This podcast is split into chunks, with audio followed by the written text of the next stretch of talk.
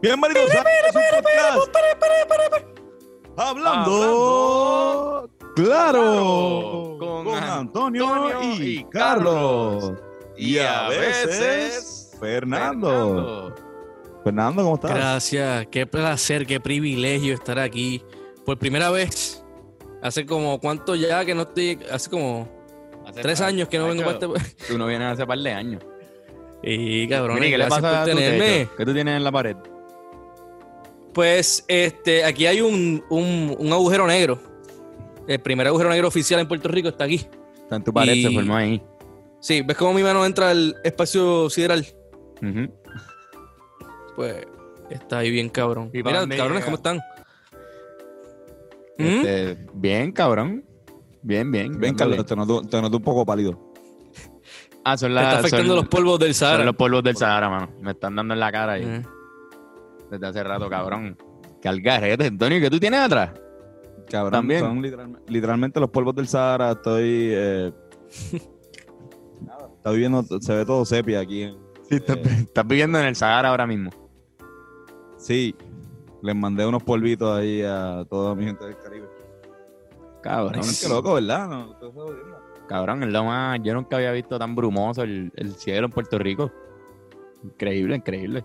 Cosas que no Bueno, se yo, ven. eh, en un momento se perdió, el- como que yo nunca había visto el sol directamente así, quizás como que a través de como que una, como un cristal o algo, pero cabrón, de repente estaba ahí y se desapareció, como que ya no, no más sol. O sea, en verdad yo nunca había visto parecía algo la así luna. tan- El sol parecía la luna. Sí, sí, bien cabrón. Qué extraño, ¿verdad? Qué acontecimiento. Qué loco, ¿verdad? Bueno, mira, vamos a enseñarle algo que tengo aquí. Zumba, zumba. Mira, este. Eh, a diablo. Se que quitó el background y todo para esto. Esto es importante. Mira, Corillo, la gente que está escuchando el podcast, a la gente nueva, porque, pues, nosotros.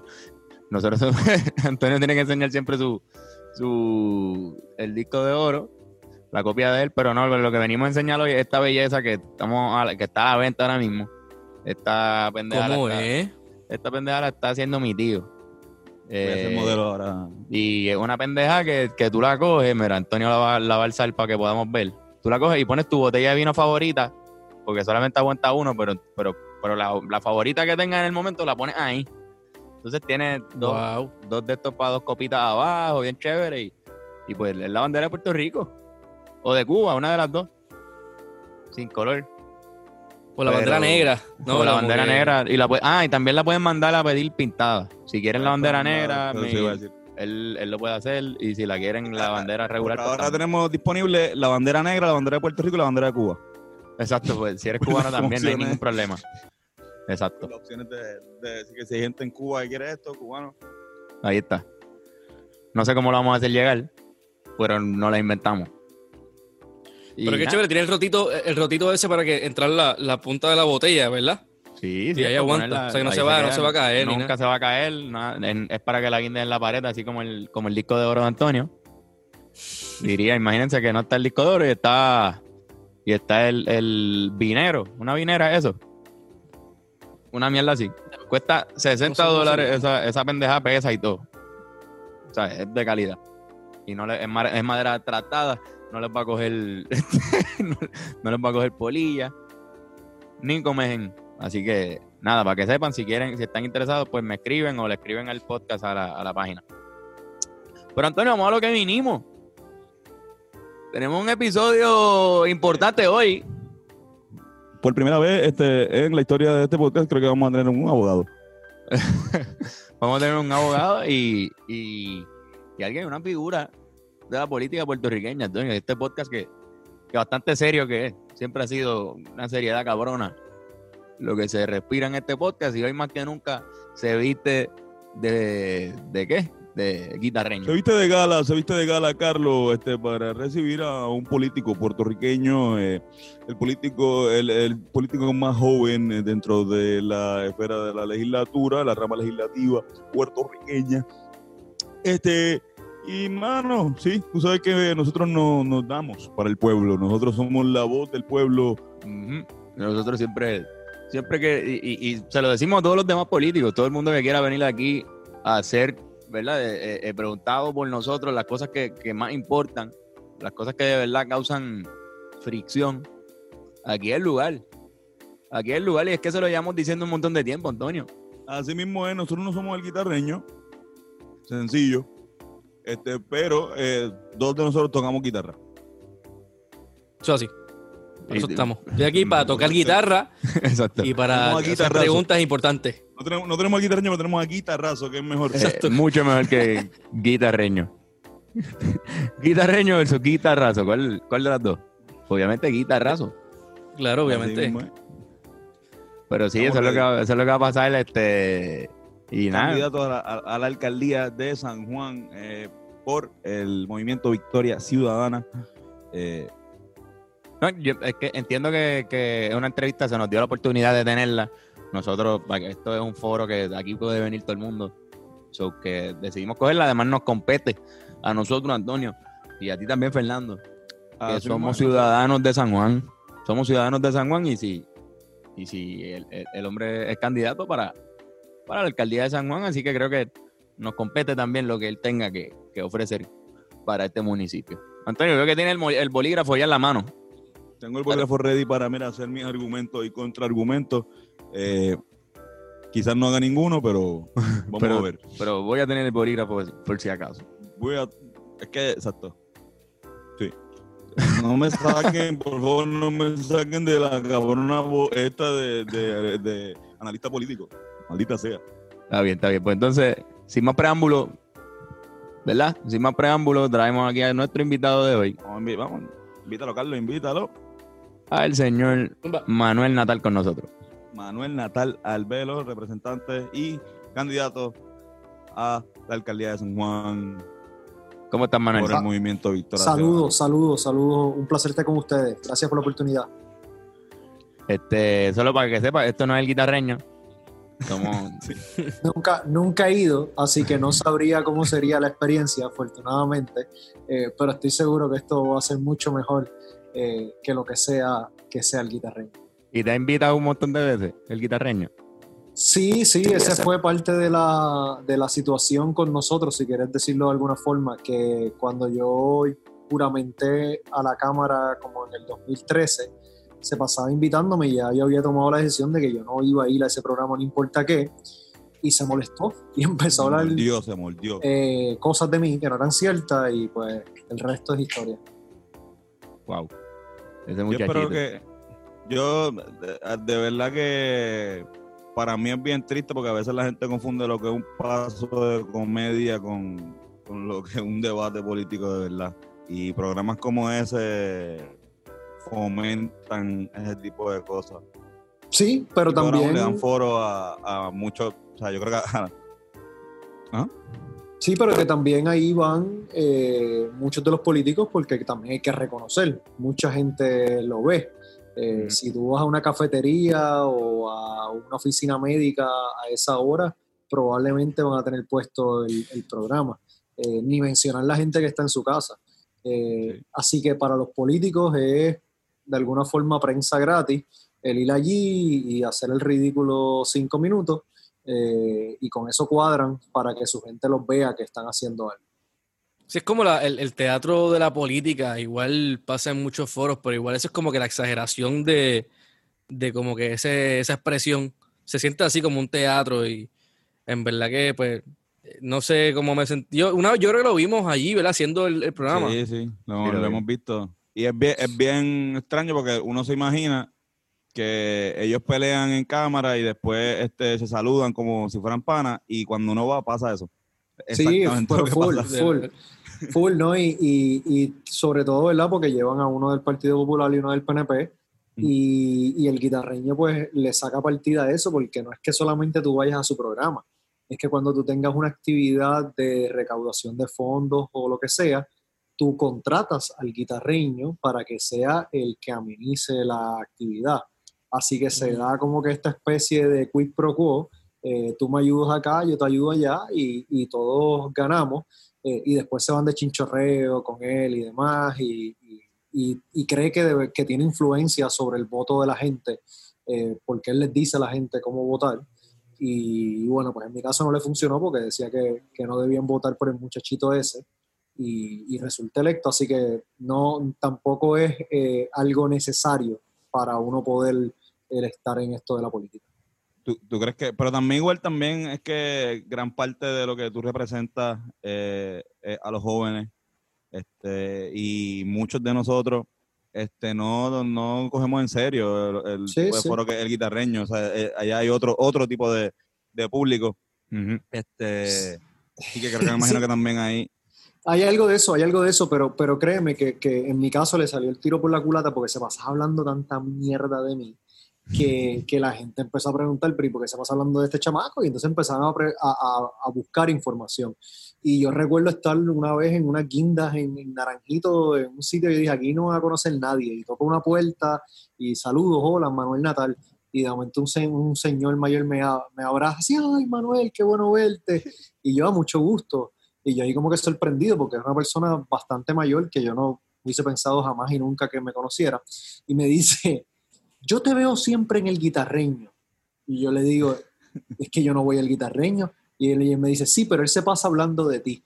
Y yo le digo, bueno, pero, pero no le haga caso a todo lo que él dice. Y él me dice, no, no, por eso mismo que te estoy abriendo la puerta. Entonces, pues como que le salió el tiro por la culata porque los viejitos que quizás ven el programa y demás, tanta repetición de tanto ataque, decían, pero ¿quién es este muchacho? Y cuando se sentaron a ver quién era, pues quizás eh, le caí un poquito mejor de lo que presentaba el, el guitarreño.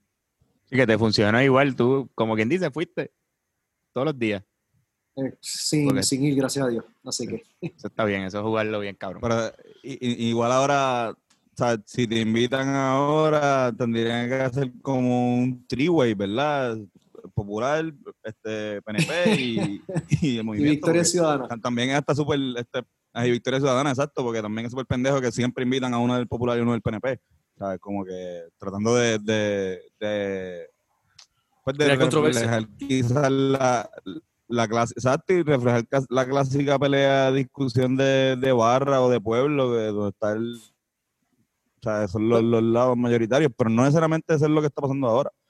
Bueno, pero así, O así sea, es casi en todos los medios. Ajá. Así es en todos los medios sí. Que, que tienen un, como que un rojo y un azul y con eso cuadran la pelea porque ellos entienden que la mayoría del país lo que quiere ver es al rojo y el azul peleando. Yo, yo me acuerdo una vez, yo estaba en un programa fijo con otro, en ese momento yo estaba en el Partido Popular, con un candidato del PNP y, y parte del programa, era un programa de radio, tocaban una campana como si fuera una campana de pelea, como si estuvieran entrando al ring estos dos este, pesos, bueno, yo era un peso liviano, era un peso bastante pesado, eh, pero, pero me entiendes, y, y- y con eso cuadran, y si tú ves ahora mismo todos los programas de televisión y programas de radio, eh, tienen uno rojo, uno azul, y ya con eso cuadraron su, su participación política, porque para muchos de ellos no les conviene traer a personas que representen otras alternativas, eh, porque, porque no es consono con sus intereses ni con sus negocios. Y, y ese es parte del reto que, que uno tiene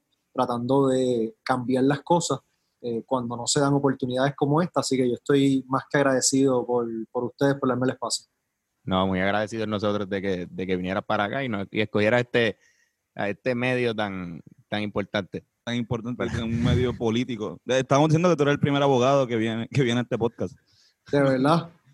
Es el ¿Y primer- político? También primero. Po- también. Coño, también el muy primero. bien. Pues, pues, pues eh, yo no voy a muchos podcasts, no he tenido la oportunidad, así que gracias por, por también darme la oportunidad en, en el suyo. eh, y trataré de ser lo menos abogado y político posible. Yes. Bueno, pero Manuel, nosotros queremos, para la gente que nos escucha, que hoy quizás te están conociendo, otros la mayoría no, pero quisiéramos saber que nos, que nos expliques cómo, cómo fue que tú entraste a la política. ¿Fue desde joven, temprano?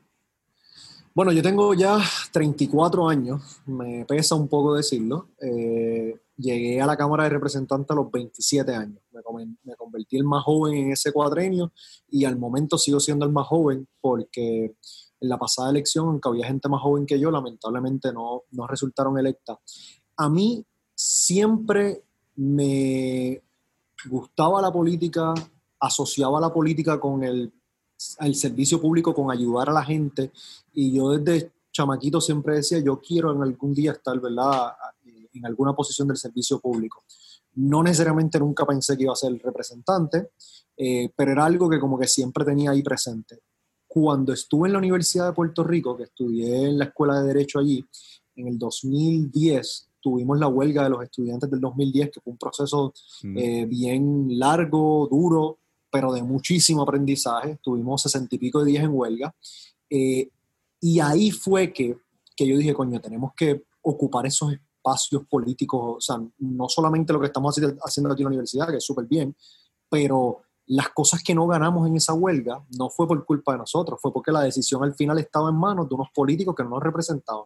Y Mm. cuando nos graduamos de, ¿verdad? Un grupo que nos graduamos de la universidad, de la Escuela de Derecho, de la, de la UPR, producto de esa huelga, cuando nos graduamos de la huelga, pues dijimos, mano, esto no se puede quedar aquí, tenemos que buscar llevar esta lucha a otros espacios. Y, y entonces ahí fue que eh, yo empecé a, a pensar, bueno, coño, pues quizás el puesto que tiene la menor edad para uno poder aspirar eh, por la constitución es representante. Y surgió una oportunidad y a pesar de que no se supone que yo ni corriera ni ganara, eh, yo dije voy para adelante y gané, le gané a la maquinaria del partido en el cual militaba en ese momento y, el resto es historia, pero como que siempre tenía esa, ese pensamiento, en mi familia tenía un tío que había corrido para, para alcalde de Ciales cuando yo era bastante chamaquito eh, y, y por ahí había algo, pero, pero fue como, fue más por las circunstancias y por lo que pasó en la universidad que fue lo que me motivó a decir vamos para adelante. Famosa huelga del 2010. Este, yo creo que ahí fue la primera vez que, que yo recuerdo haberte visto, porque era un uno, uno de los líderes que Ujú. aparecía. Parte, parte del grupo, porque no había uno como que un líder u otro, era, teníamos un No, no, movimiento estudiantil múltiple. que era eso, que era, que era, que era bien diverso y, y yo fui parte del grupo que estaba en la escuela de Derecho y, y fue bien, el proceso fue, mano, de verdad, de, de puro aprendizaje. de- imagínate, en pleno gobierno de Fortunio, Ujú. que la cosa estaba bien intensa, que Fortunio ya yo venía de haber votado 30 mil empleados públicos, eh, en la universidad nos había recortado el presupuesto y de momento fueron los universitarios como que los que le dieron la chispa a, a todo ese proceso que llevó a protestas en las calles, a, a otros grupos a protestar que llevaban quizás un poquito callados durante el cuatrenio. Claro.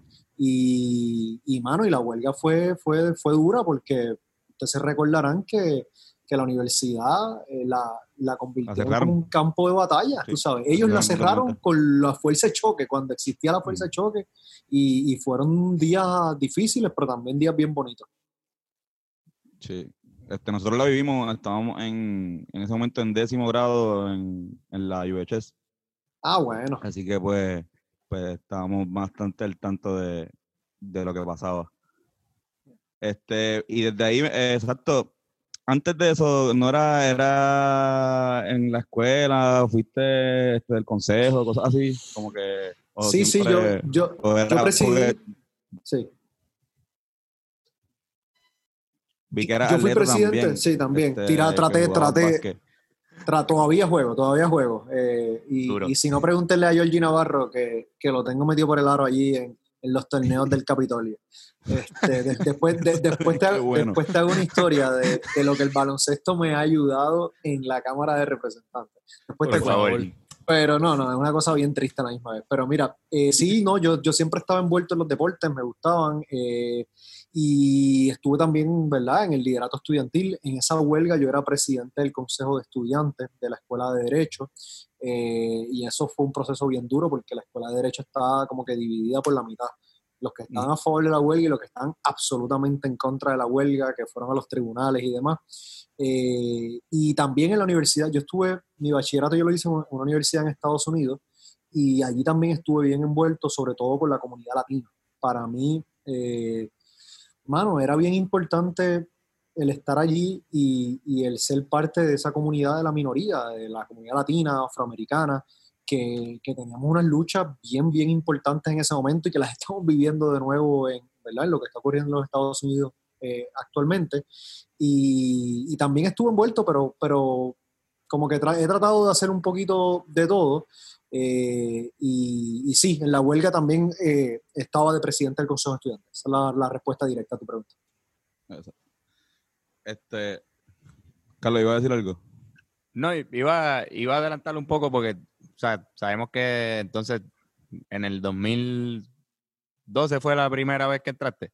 A la, En el 13, en el 2013. 2013. 2013, verano del 2013. Entonces, en el 2013, estás pero por el Partido Popular.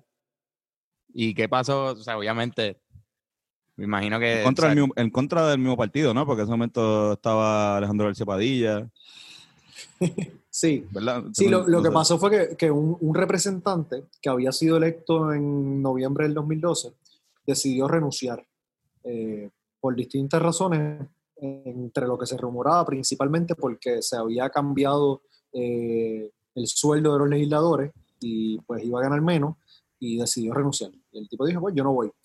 Y se abrió ese espacio y el Partido Popular decidió hacer un proceso interno para escoger a la persona que lo iba a sustituir. Y pues Alejandro, el presidente de la Cámara, el presidente del Senado, la alcaldesa de San Juan, en fin, todo el mundo, excepto Luis Muñoz Marín, porque estaba muerto, eh, endosó a una candidata en particular. Y dijo, esta es la caballita, esta es la que. Y era una persona que yo aprecio y, y que conozco y que había ayudado también en un en un momento anterior, pero ya yo había dicho que iba para adelante. Y, y pues, mano, yo dije, pues, pues tú sabes, es verdad que todo- ya esto está como que decidido, todo el mundo está en- ya endosó a esta persona. Eh, yo creo que yo tenía un voto seguro de cara al día de las elecciones. Y yo dije, voy para adelante, fíjate, que, que me maten en la raya. Este, Ujú. Yo creo que es importante por lo menos uno presentar sus ideas y demás, y que la Claro. gente sepa que los jóvenes queremos, ¿verdad?, abrirnos espacios también en la política y, y que, pues, si, si, si no salgo, pues no salgo. Y, mano, y gané, gané saqué el 54% de los votos, eh, y eso, pues, fue bueno y malo. Bueno, porque entré allí sin deberme a nadie, porque ninguno me ayudó, pero fue malo porque pues no estaban muy contentos que yo ganara y desde el principio estuvieron viendo cómo meterme el pie en ese proceso eh, porque yo no era el candidato de ellos. Y, y nada, y fue, llegué a los 27 años, eh, todo lo que uno hacía, lo que nos pasa a los jóvenes siempre, que te dicen, pues, es que no tienes experiencia, o es que no eres suficientemente maduro, o, o uno asumía una postura en algo y te dicen, ah, es que, pues, tú sabes, es que todavía él no sabe como que no, no es que todavía no sé, es que yo, yo creo en estas cosas, yo creo en, el- en esta forma de ver el país y, y pues y eso provocó muchos muchos choques eh, que eventualmente terminaron, ¿verdad?, en mi decisión de, de salir del, del Partido Popular. del partido. Algo que, que me, me- me llama la atención de lo que dices, que es la cuestión de que cuando entraste no le debías nada a nadie. Yo creo que algo que he, visto de la política es la cuestión de que para poder estar en una posición tienes que hacer unos contactos, este, te doy yo un favor a ti, tú me haces un favor a mí, hasta que poco a poco va subiendo. Ese es un juego. ¿Tú consideras un juego sucio? ¿Crees que sí hay que de repente meterse en ese juego hasta cierto punto? ¿O, o en tu posición, al ser especial, la estás tratando de aprovechar?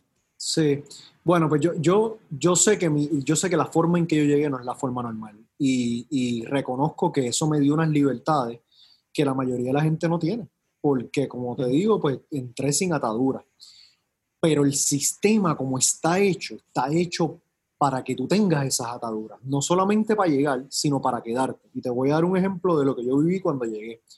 Tan pronto yo llegué, los mismos que me hicieron la vida imposible, los mismos que estaban hablando pestes de uno, diciendo por qué no podían votar por el chamaquito este, eran los, ahora los que te estaban ofreciendo. Y cuando ya tú estás en el puesto, están buscando cómo, cómo comprarte, mano, literalmente, y te dicen, bueno, y, y- y tu pareja no necesita un trabajo, y tu mamá, y esto y lo otro. Mm. Y, y hay quien cae en eso. Hay quien cae en eso pensando que lo están haciendo de buena fe o, o- o- o pensando en que pues, pues no, no pasa nada. Pero más tarde, por ahí es que te amarran. Porque cuando tú quieres hacer las cosas como tú crees correctas, te dicen, bueno, tú puedes votar en contra de eso, pero si tú votas en contra de eso, tú sabes que tu esposa está ya trabajando en tal lugar y, es un puesto de confianza, así que le Te podemos cancelar el contrato. Entonces te, te comprometen. Y lo mismo pasa para llegar allí. Porque para llegar allí uno necesita chavos. Mira, chavos para hacer campañas, porque para poner tu carota en todos los pasquines por ahí cuesta. Para poner un billboard, bueno, ustedes saben que están, en, ¿verdad? En- como artistas, lo que cuesta poner un chavo billboard, eh, Ujú. pues, ¿qué tú necesitas? Chavos para hacer campaña. Y hay unas personas que son unos listos que le dan chavos tanto a unos como a otros para asegurarse que gane quien gane, ellos siempre van a tener acceso al poder y a la toma de decisiones. Y yo tampoco me debía a esa gente porque, y durante la campaña, la última, tampoco. Yo cogí un préstamo en una cooperativa, que fue la única que me prestaba, eh, entregué el apartamento en que yo vivía y me fui a vivir en un camper. Y el camper lo rotulé con mi carota, le puse mi nombre y Me lo fui acuerdo. moviendo pueblo por pueblo por pueblo. Esa fue mi campaña. Yo no tenía chavo para más nada. Yo tenía chavo para eso, no tenía chavo para televisión, no tenía chavo para radio, no tenía chavo. Entonces, no me debía a esa gente y eso fue lo que me permitió nuevamente tomar las decisiones que yo entiendo correctas. Claro, estos tipos que están en posiciones, ¿verdad?, que de poder, para llegar ahí están con los dedos amarrados con un montón de gente. Y, y yo he visto esto, mano. Una persona que le da chavo al candidato para un mismo puesto, para un mismo puesto del Partido Popular y del PNP. Al mismo, están corriendo por el mismo puesto, solamente puede salir uno. independientemente de quién gane, ya los tienen los dos ahí. A los dos caballos, a los dos. Y cuando te haga con el teléfono, eh, mira que hay un proyecto allí que me afecta a mí o me beneficia a mí. ¿Tú te acuerdas de mí? Que yo fui el que tú fui a tu actividad de recaudación de fondos. ¿Tú quieres poder prevalecer la próxima elección? Tienes que contar con mi apoyo, necesitan mi chavo, así que vota conforme a lo que es bueno para mí. Y así es que entonces esos tipos empiezan a tomar decisiones que son buenas para ellos y para su reelección y no buenas para el país. La corrupción, así como el- el- los gusanos están ahí. Sin Entonces, en el, en el 2016, que fue una elección histórica, este, con los candidatos independientes, específicamente en la gobernación, pero también allí habían varios candidatos, ¿verdad? Estaba Vargas Vidal. Vargas Vidot, sí, sí, sí. Entonces, con, con ese boom de los candidatos independientes, ¿cómo, cómo llegaron a la conclusión después en el futuro a hacer un, hacer un partido que, que es el de Victoria Ciudadana? Muy bien, pues mira, yo se, se da lo que pasó en el 2016, los candidatos independientes, como tú dicen, eh, saca, ¿verdad? Alexandra Lugaro saca casi un 12%, Manuel Sidre saca casi un 6%, Vargas Vidot entra como el legislador que más votos sacó. En mi caso, a pesar de que yo era un candidato independiente, yo estaba dentro del Partido Popular, pero yo estaba dentro del Partido Popular con una campaña en contra de los, de los propios lideratos del Partido Popular. Tú sabes, Alejandro García Padilla decía, voten por cualquiera menos Natal. Y ellos decían que yo me iba a colgar. Y terminé siendo el, que, el representante, bueno, el funcionario por ese partido que más votos sacó en todo Puerto Rico, a pesar de que los mismos del partido eh, me estaban buscando pasar por la piedra, como uno dice por ahí. Pues ya había algo pasando, ¿verdad? Ya en el 2016 como que la gente dijo, coño, tú sabes, podemos, estos tipos sangran, esa, eh, la vieja política no es invencible. Y pasa lo que, bueno, en mi caso, ¿verdad? Que eventualmente tomó la decisión de salirme del Partido Popular eh, y empezamos a conversar, conversar gente que, que no nos sentimos representados por lo que hay, que no nos queremos quedar en nuestras casas porque, porque si nos quedamos en nuestras casas, como quiera, siguen mandando ellos y, y nos siguen, las decisiones que ellos siguen tomando nos afectan a nosotros. Y, y nos sentamos y empezamos a hablar y ahí se invitó literalmente a todo el mundo, a todo el mundo, a todo el mundo, todo Todos el mundo, sectores. Todos los sectores de sindicales, comunitarios, ambientalistas, los partidos tradicionales PPLAB emergentes como fue el Partido del Pueblo Trabajador, y representantes del Partido Independentista puertorriqueño, algunos dentro del Partido Popular que sabemos que tienen unas ideas eh, más progresistas que lo que es el partido, candidaturas independientes y nos sentamos y dijimos, mira, el país necesita que nosotros nos encontremos en un mismo espacio porque si seguimos divididos, pues ellos van a seguir ganando, van a ganar por menos votos, todos los años van a estar más debilitados, pero ellos van a seguir ganando. Vamos a ver si podemos hacer algo en común, vamos a sentarnos y ver qué cosas tenemos en común, qué cosas no tenemos en común, y sobre las que tenemos en común vamos a ver si podemos construir un movimiento. Y ahí fue que decidimos crear un colectivo, no un partido, pero un colectivo que pudiera ir juntos y juntas a una elección. El problema es que la ley electoral la hacen los partidos. Y la única forma, la única forma en la ley que tú puedes ir de forma colectiva a una elección es con un partido.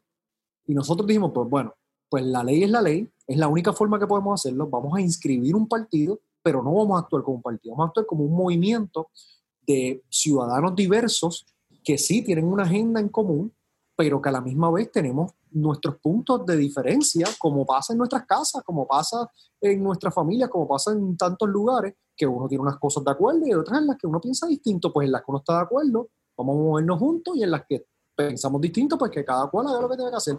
Y así surgió Victoria Ciudadana, eh, producto de, esa alianza eh, la alianza que la ley no te permite, porque si yo quisiera hacer una alianza con un candidato que está en otro partido o que es independiente, yo no lo puedo hacer. Estoy eh, impedido por la ley, la ley no lo permite en Puerto Rico, no te permite hacer esa alianza formalmente. Mm. Y nosotros lo que dijimos fue, pues vamos a darle la vuelta a la ley y vamos a hacer una alianza eh, entre estas personas diversas, pero con el más profundo amor por Puerto Rico.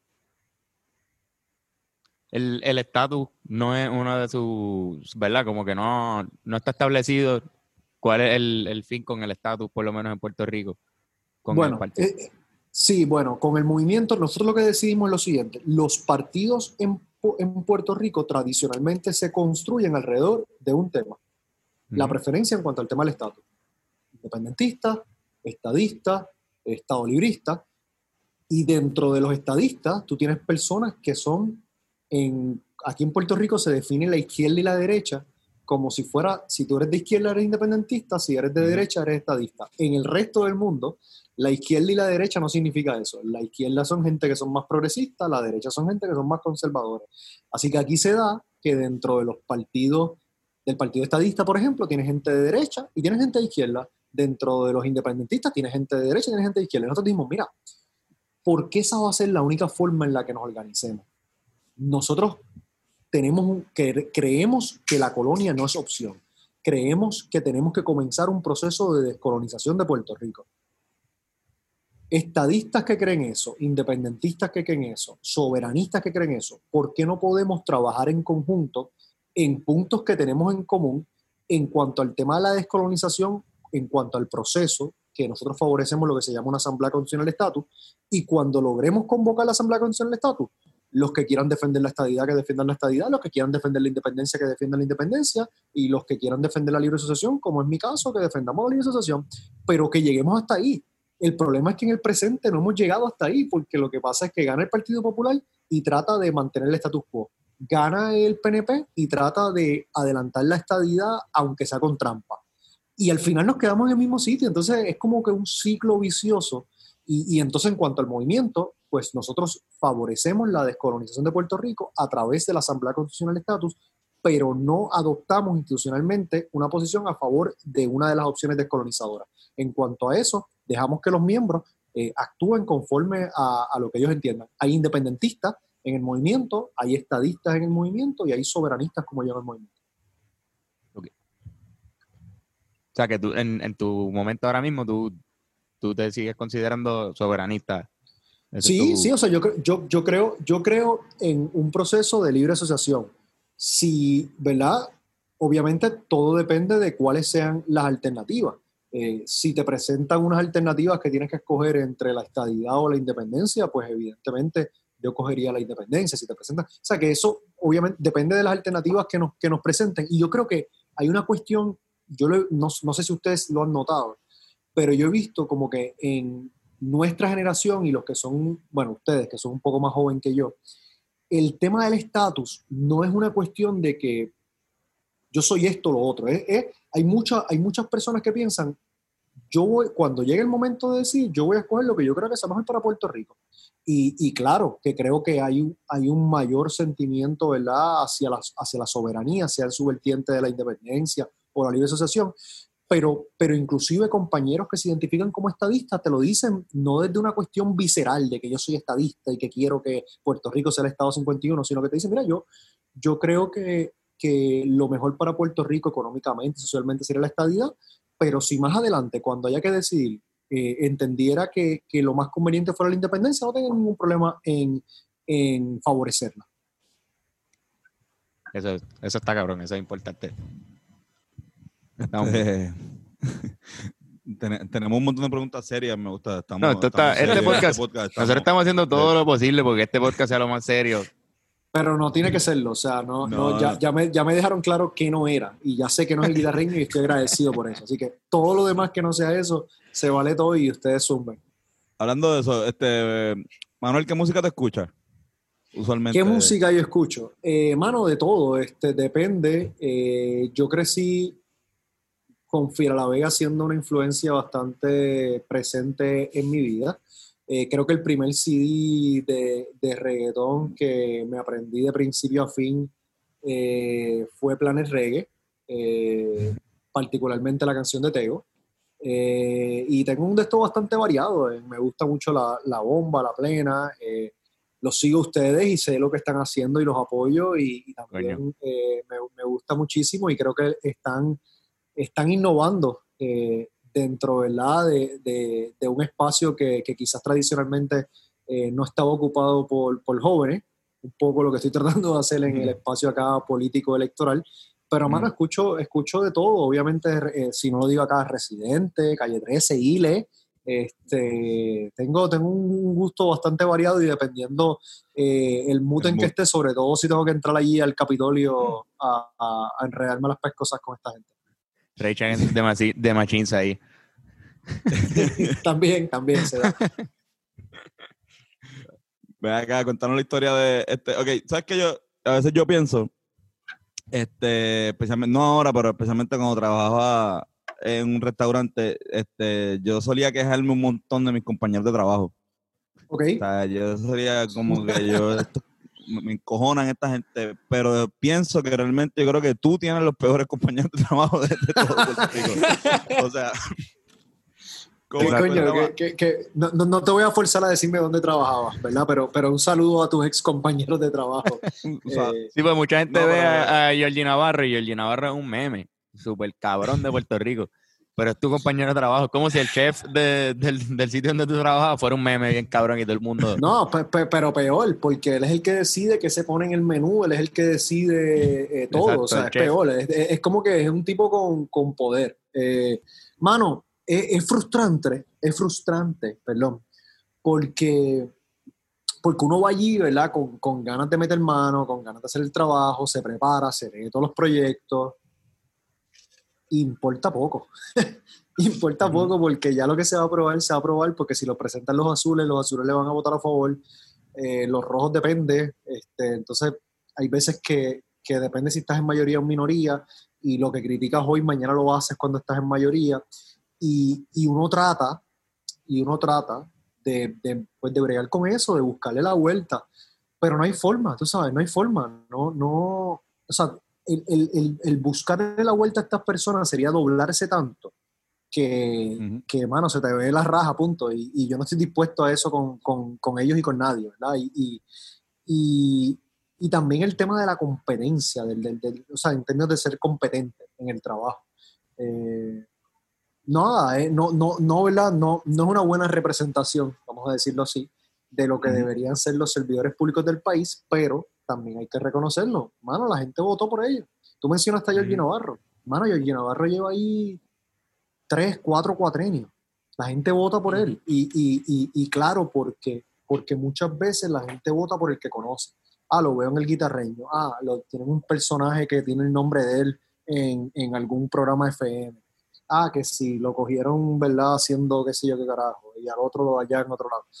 Sí, porque uno no, no, a veces para esas posiciones no, no, no nos super No, instruimos. Por- no, porque se va también por el jodido voto íntegro, porque tú haces tres cruces bajo una insignia Mm. y, y por ahí se va lo bueno y lo malo. Y entonces peor. estos tipos, o lo peor, y entonces estos tipos pues que caen dentro de eso y como la elección, como todas las elecciones son el mismo día en Puerto Rico, eh, pues la gente va y, se, y dice, mano, yo no, ¿sabes? Yo tres cruces y ya para afuera. Y, y entonces así es que terminan esas personas que, que lo más frustrante es que, que tú terminas votando por gente que te termina pasando por la piedra. Mm. Porque, porque, pues no sé, vamos a hablar de los jóvenes nosotros. Eh, Aquí se aprobó recientemente, bueno, en el principio de este cuatrenio, una reforma la- laboral que, que se pasó por la piedra sobre todo a la juventud, mano. Tú sabes, no es solamente el 725, es que ahora te pueden votar más fácil, es que no acumulas días de vacaciones, no acumulas días de enfermedad, eh, todo un- una serie de cosas nefastas. Y todos estos tipos votaron a favor de eso. Y, y van a ir a pedirle el voto a esos jóvenes, ahora lo van a, los van a tratar de comprar. No sé si vieron lo que la gobernadora dijo, que les van a dar mil pesos. a todos los que se graduaron de, la, de cuarto año en el 2020, educación pública o privada, y se creen que con mil pesos van a compensar Sí, un por todo el regalito. trabajo que le, tú sabes, por todo. Yo le cojo los mil pesos y le voto en contra como quiera, tú sabes. Claro que sí te puedo coger los mil pesos para la computadora. Pues eso, eso son migajas comparado con lo que esta gente se roba. Pero además de coger los mil pesos, hay que votarle en contra de esa sinvergüenza porque te llevan clavando todo el cuatrenio. Así que, eh, ah, ah, sí, son los peores compañeros y compañeras y ojalá pudiéramos lograr eh, cambiarlos. Hay gente buena y ha habido gente buena aspirando a distintos puestos. Eh, hay que ver cómo les damos no solamente la oportunidad, sino que la gente los conozca y, los y los escuche y que vean que no tenemos que votar por los mismos siempre. Está cabrón porque, ustedes allá en esta, en este cuatrenio, en el que estuviste ahí junto a, a, a este, sintieron de verdad que se que pudieron hacer un efecto positivo en las decisiones que se tomaron. Mira, Vargas Vidot está en el Senado, En el yo Senado. estoy en la, en la Cámara, Ay, eh, pero no, no, no, no, no, pero, pero, pero tenemos ¿verdad? la misma responsabilidad. Eh, man, yo creo que, yo creo que sí, o sea, depende, depende cómo tú lo mides. Vargas Vidot ha podido pasar más proyectos y en eso ha sido muy exitoso. Eh, yo me he concentrado más en la fiscalización porque estos tipos han dicho, y me lo han dicho en la cara, todo proyecto que tenga tu nombre no se va a aprobar. Así de sencillo. O sea, es- es así. Entonces yo tengo que hacer, mira lo que yo tengo que hacer a veces, yo tengo que escribir los proyectos, dárselos a la gente para que se los lleve a un legislador del PNP y el legislador del PNP se crea que esa es su idea y lo presente él o ella y lo apruebe. Un proyecto que escribí yo en mi oficina. Y yo me quedo calladito, no le pongo mi nombre para que el proyecto se apruebe. No me importa que me lleve el crédito o no, pero para que simple y sencillamente las cosas se hagan, yo tengo que llegar a ese punto. Porque aquí es, ese es el nivel. Si tiene tu nombre, no se aprueba. Y pues, entonces, pues yo me concentro en, en fiscalizar, en, en explicarle al país qué es lo que está pasando allá adentro. Y, y eso tiene su precio también, porque estos tipos, tú sabes, obviamente no me quieren porque, porque los estoy en cierta manera desenmascarando. ¿sabes? Se encojonan conmigo porque los grabo en el hemiciclo, pasa algo y yo veo que no hay prensa, no hay nadie. Yo digo, coño, hay que grabarlo, estos tipos, mira la simple, la poca vergüenza que están haciendo. Y por ahí lo tiro. Es más, hoy mismo, hoy mismo tuvimos sesión y vino un legislador y presentó una moción para felicitar a Luis Dávila Colón, que no sé si lo conocen, pero eso es un personaje, un personaje que los otros días, ¿verdad? Y dijo en radio una palabra que no se supone que dijera, punto. Mano, el representante en su turno de por qué le está felicitando a Dávila Colón, no solamente está felicitando a Dávila Colón, que eso de por sí debería ser un foul brutal, sino que, sino que utiliza la palabra. Estoy hablando de la palabra con N, que evidentemente no debería decir nadie por su connotación, ¿verdad? Racista, histórica y demás. Y el tipo viene y lo dice y dice, no, porque la doble vara, porque cuando unos vienen y dicen, y vienen y le dicen perra a las mujeres y qué sé yo, y yo, Dios mío, pido, cuando él termina, yo digo, mira, yo voy a votar en contra, yo voy a votar en contra de eso, pero adicional, eh, yo voy a pedir que se elimine esa palabra del récord. Los PNP me votaron en contra. Ellos decidieron dejar la palabra, eh, la palabrota, por, por ni siquiera reconocer, ni reconocer que estuvieron mal, ni entender el significado de esa palabra. Y eso pasó hoy. Y así pasan cosas todos los días. Que, que en eso es lo que yo me dedico, de tratar de, de, de mostrarle al país qué es lo que está pasando allí, con la esperanza de que la gente, cuando vaya el próximo noviembre a votar, pues voten distinto. Y ahora, a- ahora en noviembre esperemos que te coja un break de, ¿verdad? Este, estamos para San Juan. Eso es así. Estoy, estoy como candidato a alcalde de San Juan.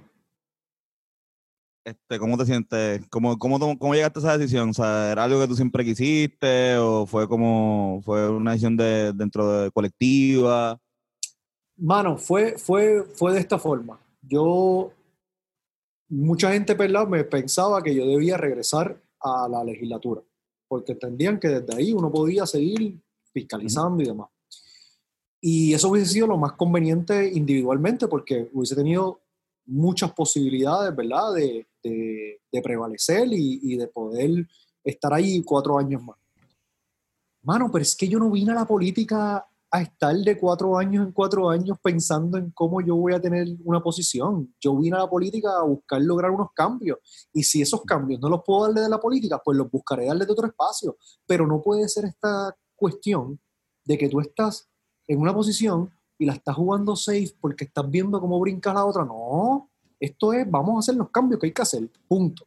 Y yo tomé la decisión de correr para la alcaldía de San Juan, porque la alcaldía de San Juan no solamente es la capital de Puerto Rico, es el municipio con la mayor población de Puerto Rico, es el municipio con el mayor presupuesto de Puerto Rico, es un municipio que tiene, es un mini país, es un pequeño Puerto Rico, tiene su propia universidad pública, tiene su propio sistema educativo, tiene su propio sistema de salud, tiene su propia policía, tiene todo lo que uno necesita para hacerlo bien y después virarnos y decirlo, coño, si lo hicimos en San Juan, lo podemos hacer en el resto de Puerto Rico. Sí, que es una buena escuela. de- Pues claro, y ahí fue que yo dije, mano, pues hay que tirarse de pecho, hay que tirarse de pecho y, y, y sobre todo en un momento en donde hay una posibilidad. Esto no es, esto no es como que una cuestión suicida, no, no, no, es un camino empinado, es duro. Nunca en la historia de este país reciente hemos tenido un alcalde que fue que no sea del Partido Popular o del PNP. Pero, mano, hay posibilidades reales de ganar. Y, y para mí, eso, eso sería el, la, como que el boquete en, en la represa para que empiece a correr toda esa agua y que podamos ver que se puede hacer un gobierno de forma distinta, de forma honesta con la gente, eh, no con la corrupción que nos ha llevado hasta donde estamos. Y por eso decidí, pues, pues, pues, pues hay que hacerlo, no, no lo conveniente individualmente. Hay que hacer lo necesario para el colectivo y para que este país cambie. Y por eso dije, no, vamos para adelante, vamos, vamos, no, vamos para la alcaldía de San Juan y vamos a demostrarle a estos intocables que los podemos derrotar y que no solamente los podemos derrotar, que podemos demostrarle al país que una forma distinta de gobernar es posible.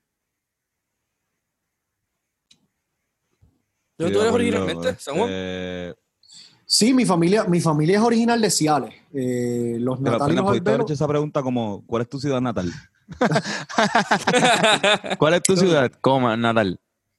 Eh, buenísima. Eh, no, no quiero tirarla al medio, pero cuando estábamos en un día en una sesión media creativa ahí, la mejor línea, pensando en el catchphrase de la campaña, la dijo una amiga en común y dijo ciudad natal. Eh, Sí, y ahí se jodió todo. O sea, y todas Lo- las ideas lo- que tuvimos después se, se, se fueron a ajuste.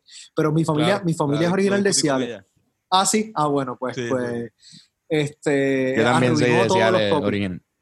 Sí, lo hablé, lo hablé, lo hablé en algún momento con, con tu hermano. Eh, pues mi, mi familia, tanto de los lados de los natal como de los albelos, eh, vienen de Ciales. Yo me crié el- toda mi vida en el área metropolitana, estudié toda la vida en la misma escuela en, en Atorrey, estudié desde prekinder a cuarto año en, en Espíritu Santo, en Floral Park, y toda mi vida la hice ahí. Después me fui a, a Estados Unidos cuatro años, estuve en, llegando a Canadá en un frío horrible y regresé eh, para la escuela de Derecho y desde entonces pues, pues he estado en distintas partes de, de- de San Juan, pero, pero ¿verdad? bien eh, orgulloso ¿verdad? de mis raíces cialeñas y, y de mi familia en, en Ciales, de mis cuatro abuelos, tres maestros eh, de Ciales y, y- y bien atado ¿verdad? A- al, al pueblo de origen de mis padres eh, por, porque creo que es un pueblo eh, de gente buena y, y que ha producido muchas cosas importantes para, para el país, desde, ¿verdad? desde aquí, desde los Rivera Destino, uno de sus principales integrantes, hasta don Juan Antonio Corregel, eh, en el baloncesto, Pachín Vicente y Najón Feliciano, o sea, hay, hay una historia ahí bonita que contar en ese pueblo también. Pero como, al igual que yo, que también tengo la misma situación, mis dos familias, de mis dos padres, Figueroa y Anguita, son de, son de Ciales, del mismo barrio allá en Cialito. En Cialito. Este, pero yo me crié toda mi vida aquí en San Juan también. Y, y siento que está chévere porque tú, tan, tú también, al, al ser de San Juan, pues te, te compete mucho lo que, lo que sucede en, en este municipio y ahora pues aspira a, a supongo que cam- cambiar un poco porque las cosas aquí están... nos- Yo- nosotros vivimos aquí y, y lo sentimos degradarse con, con, con los años. yo no lo veo tan difícil. Yo no lo veo tan difícil que gane, Carlos. Yo no lo veo tan difícil, ¿sabes? Porque si te pones a pensar, este, Yo no lo veo tan Eh, difícil, Antonio. hay que jodernos. Hay- no hay más No, nada. O sea, es, es- es- es duro, pero, pero, pero bueno, para darte una idea, o sea, en San Juan eh, el voto joven, ¿verdad? Eh, es súper importante. Eh, hay mucha gente que vota más allá de la cuestión de rajar la papeleta y ya, sino que buscan los mejores candidatos para los distintos puestos, o sea, votan por candidatura. Eh, y hay mucha gente, mano, que está cansada de, de, seguir votando por el Partido Popular del PNP. A mí, a mí me pasa todo el tiempo de, de, gente que han votado mucho tiempo por el Partido Popular en San Juan o por el PNP y que no van a votar ni por el candidato del PNP ni por la candidata del Partido Popular y van a votar por, por el equipo de Victoria Ciudadana porque, porque entienden que, que se puede hacer algo verdaderamente distinto en San Juan. Y, y, yo creo que, que, que, mano, piense, o sea, mira, mira esta ciudad, esta, o sea, San Juan tiene tiene, tiene la ciudad, ¿verdad? Tiene un campo eh, en el área de lo que es Caimito que tiene un potencial increíble, que pasan cosas súper chéveres todos los días y nadie se entera. Eh, tiene unos espacios como Río Piedras que uno dice, mano, eso es para, para que sea un espacio de cultura, de arte, de emprendimiento, de, de, de lo que es la, la ciudad universitaria. Eh, o sea, hay una diversidad tan grande que, que, son tantas cosas las que podríamos hacer eh, y, hacerlo bien, mano, y hacerlo bien. O sea, San Juan tiene un presupuesto de 627 millones de pesos, hermano. Con 627 millones de pesos, tú pudieras tener una ciudad que sea, esté limpia, que las carreteras funcionen, que tenga transporte colectivo y que no sea solamente tener que montarse en el jodido carro porque, porque no debería ser, porque una ciudad uno debería poder usar el transporte colectivo, uno puede montarse en la bicicleta, caminar la ciudad, eh, y, hay tantas cosas que se podrían hacer. No es, no es imposible, es cuesta arriba, pero, pero se puede. Y, y, te tengo que decir que toda la información que hemos levantado es que estamos en la pelea para ganar la alcaldía y, que a 130 y pico días de la elección, eh, un candidato que no sea del Partido Popular o del PNP que pueda decir eso, pues, pues mano, pues, pues vale la pena, tú sabes, dejarlo todo en la raya y, y, porque, porque si lo hacemos en San Juan, lo podemos hacer en el resto de Puerto Rico y para eso tienen que inscribirse los jóvenes, para eso tienen que reactivarse las personas que no estén activas, para eso los, ¿verdad?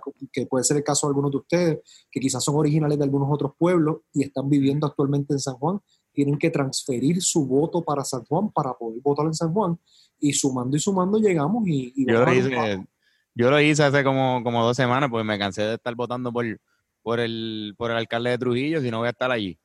Muy bien. Yo sigue, Muy bien, pues. la gente eligiendo allá, pero yo no, no sé exacto. Hay que, ¿Estás viviendo en San Juan? Yo estoy en Río Piedra.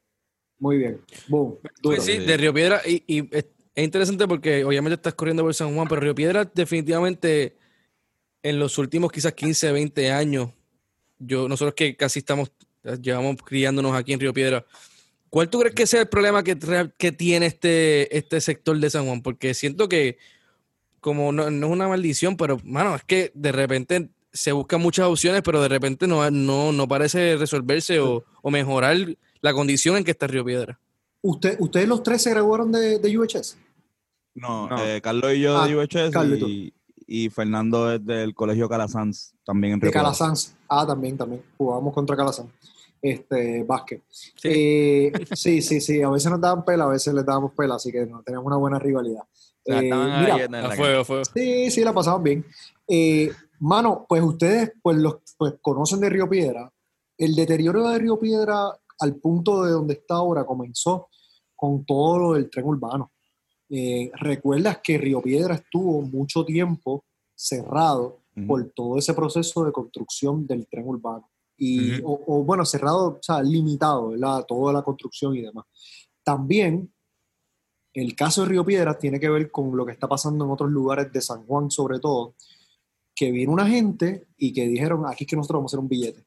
Y empezaron a comprar propiedades pensando en que las iban a poder vender en un dineral más adelante porque estaba el tren, porque iba a poder haber algunos desarrollos alrededor de ahí, y empezaron a acaparar propiedades, algunos de los cuales también estaban metidos en la construcción del tren. No queremos decir su nombre, pero solamente te voy a decir que fue candidato del PNP a la gobernación y perdió.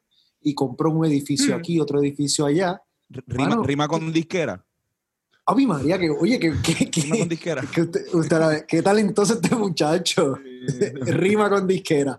Eh, mano, y empezaron a comprar un montón de edificios por ahí, pero no hicieron nada con ellos, ¿verdad? Y entonces, eso poco a poco se fue acumulando Y, y, pues, pues en tiempos recientes han pasado muchas cosas. Se han cerrado negocios ¿verdad? principales allí en Río Piedra, que, que eran parte de la actividad económica que se daba.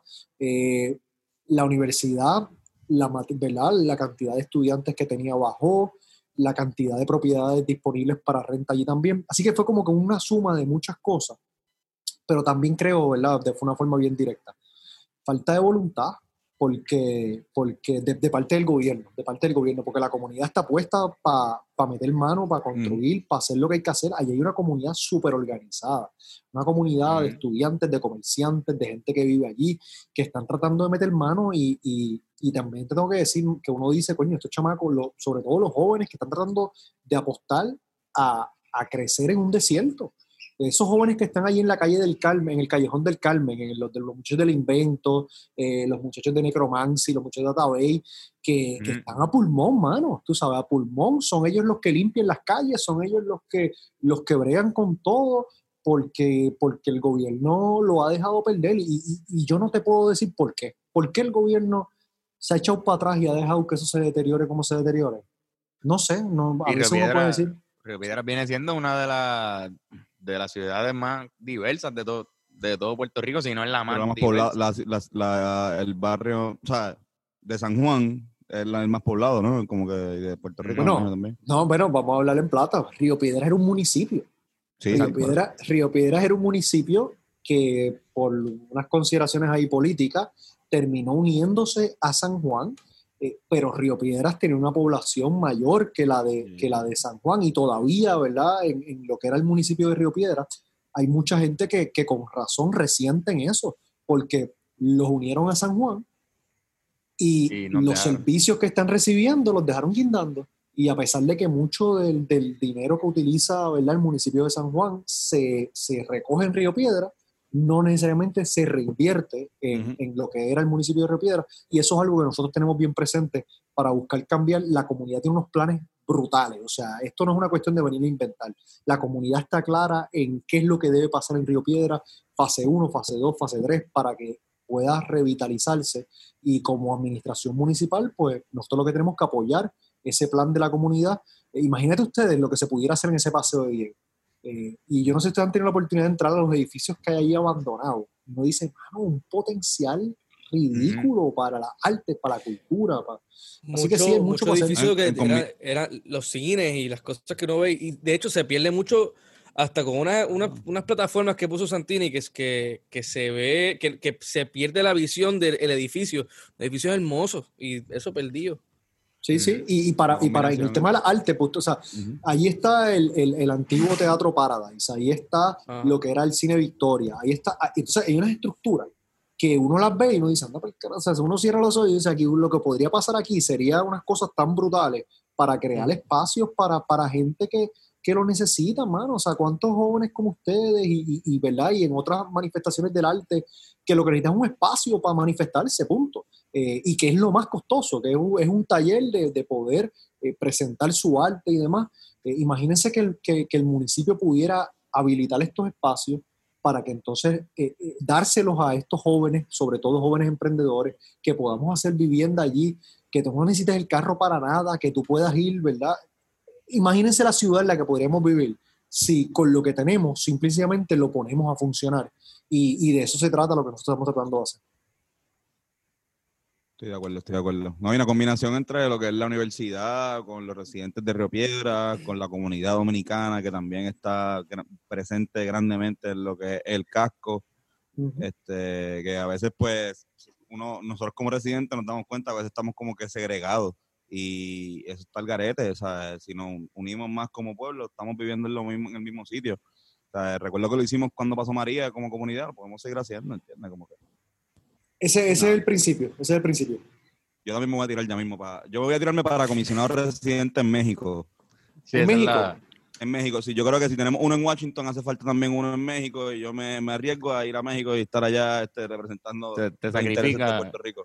Me sacrifico este, gastronómicamente, para ti sería. No, no, no, te culpo, pero fíjate, tú lo dices medio relajándome, pero yo creo que, que no sé si es un puesto de comisionado residente, pero sin duda alguna eh, deberíamos ver cómo insertamos a Puerto Rico en, en, todos esos otros países, sobre todo Latinoamérica, y ver cómo podemos eh, llevar, ¿verdad?, de nuestras industrias y demás a esos países, como también traer otras. Eh, y esas colaboraciones serían excelentes. Digo, en el DF yo me apunto para vivir cualquier día. Así. No, yo, no, y ya, ya de por sí hay una buena comunicación. Bueno, se está creando, empezando una comunicación bien que se ve mucho en la música. Y yo creo que también las artes, yo creo que aprovechar ese, esa cuestión para poder conectar con el resto de Latinoamérica estaría cabrón, sí, sí. De, creo yo, yo. No sé, no sé. Sí, Pero, no, Fernando, Fernando, estás bien. De acuerdo. yo te creo el problema del coloniaje, muchachos, que también este, nos carecemos de representación de Puerto Rico en países este, latinoamericanos y del mundo en general. Y que dependemos, ¿verdad?, de la autorización del Departamento de Estado de los Estados Unidos para hacer muchas cosas. Eh, y, podemos hablar del tema de la agricultura, podemos hablar de, podemos hablar de tantas cosas que, que bueno, que, que, sí, que en nuestra situación colonial actual eh, no está en nuestras manos eh, esa, esa, esa, toma de decisiones, pero con, a, lo que Fernando dice, ya esto está pasando, no porque el gobierno lo está incentivando, sino porque se está dando de forma orgánica de, gente que está haciendo esas conexiones y que si tuvieran un poquito de apoyo, eh, pues podrían ser mucho más eh, eh, exitosas para, para, ambas partes y también para el individuo como para, para, el, para el colectivo aquí en Puerto Rico. Hay que, hay que, hay que ponerse más un número aquí en Puerto Rico, Antonio. Hay que, mira, hay que ponernos grandes, ¿verdad? Nosotros queremos ser, ser adultos a temprana edad y, ¿verdad? Y uno se cree grandecito. Pues a Puerto Rico entero le falta también ser grandecito. Somos adolescentes todavía con los chavitos de papi. Mira, Carlos, yo te voy a decir una cosa. De, la, de los trámites burocráticos más fáciles que hay en este gobierno es sacar la tarjeta electoral. Tú lo hiciste ya. Eso no es complicado, no es complicado, muchachos, es ir un día ahí a la comisión. ¿Sabes quién también lo hizo? Bennett. Mira Bennett aquí, Bennett. ¿Verdad que tú hiciste lo de la tarjeta electoral? Él también lo hizo, mira. Muy bien. ¿Y, en San Juan también? En San Juan también. Muy bien, pues, pues hay que ir allá a hablarle para convencerlo para que vote. Pues bien, pues, viste, por eso, por eso estos tipos están caqui. Mira para allá toda esa gente que se ha movido para votar para San Juan. ¿Están asustados? si sabemos que, que tenemos un grupo que no se deja tiene, que, sacar una cita, tiene que sacar una cita ahora, porque como, como está lo de la como lo del coronavirus, no puedes simplemente ir físicamente allí y presentarte ya. Tienes que llamar a un número. Si, si van a mi página ahora en manuelnatalalvelo.com, diagonal inscripción, ahí vas a encontrar toda la información.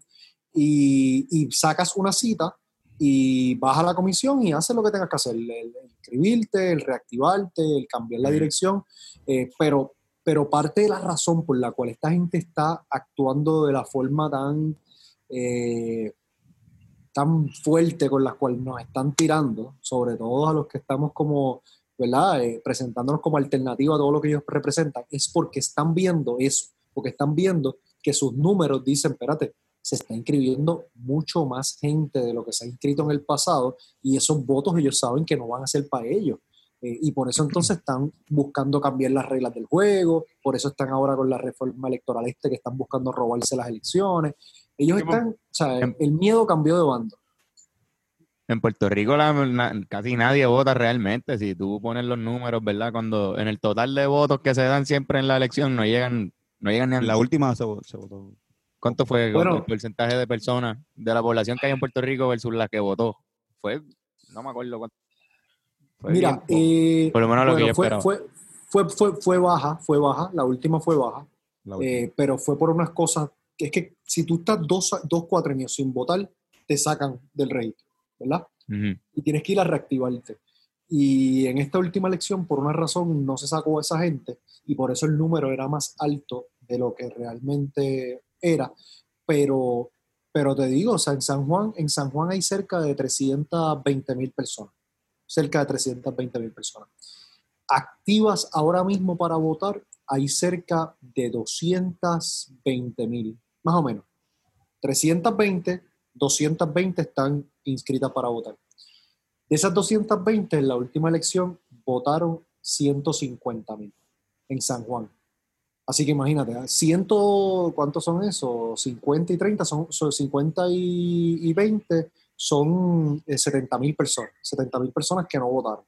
Eh, es una cantidad significativa que, que puede cambiar la elección para un lado o para otro. Carmen Yulín se convirtió en alcaldesa con 78 mil votos, eh, menos votos de los que sacó la elección pasada.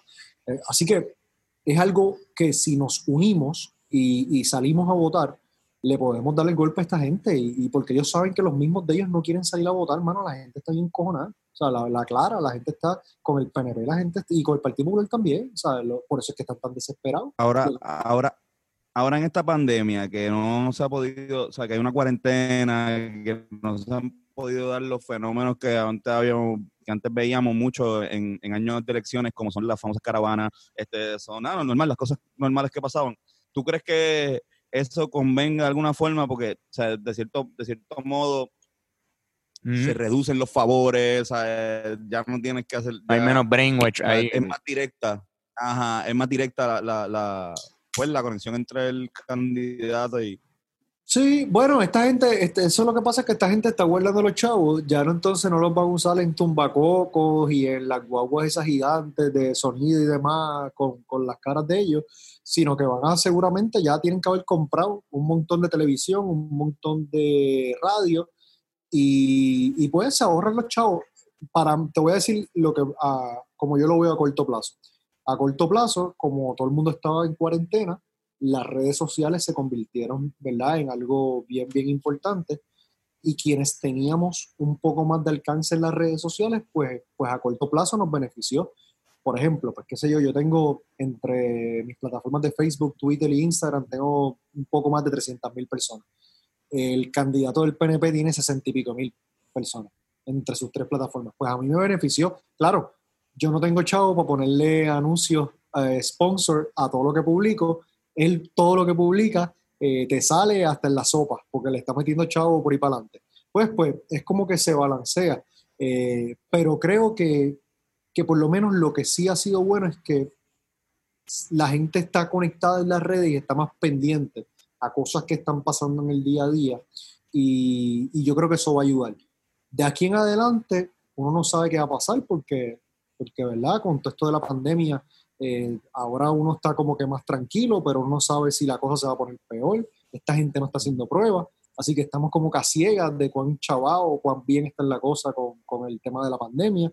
Ya, y uno tiene que salir a hacer campaña, así que tú vas enmascarado, imagínate eso ahora, tú tocas la puerta a alguien con una máscara que te está cubriendo la mitad de la cara y, y te digan quién caramba es el que me está saludando aquí, ¿sabes? Es, es un Sí, en, la, reto. en la papeleta sales, sales con la mascarilla y yo creo que No, hermano, se lo dije, se lo dije a unos panas, les dije, coño, quizás debo tirarme unas fotos con las mascarillas y que se sea la foto Eso no estaría y uso mal, una- y uso una mascarilla bien, tú sabes, bien eh, identificable eh, y que me vean así porque es que es más difícil hacer campaña, tú sabes, uno con una mascarilla, la gente cuando de momento te vea, Dios, tú eres Natal, o cuando te escucha hablar, pues ahí que se dan cuenta, este, y uno de lejito porque uno no quiere ni, ni poner una posición a la persona, de verdad, en Ujú. algo que le pueda comprometer su salud, ni viceversa.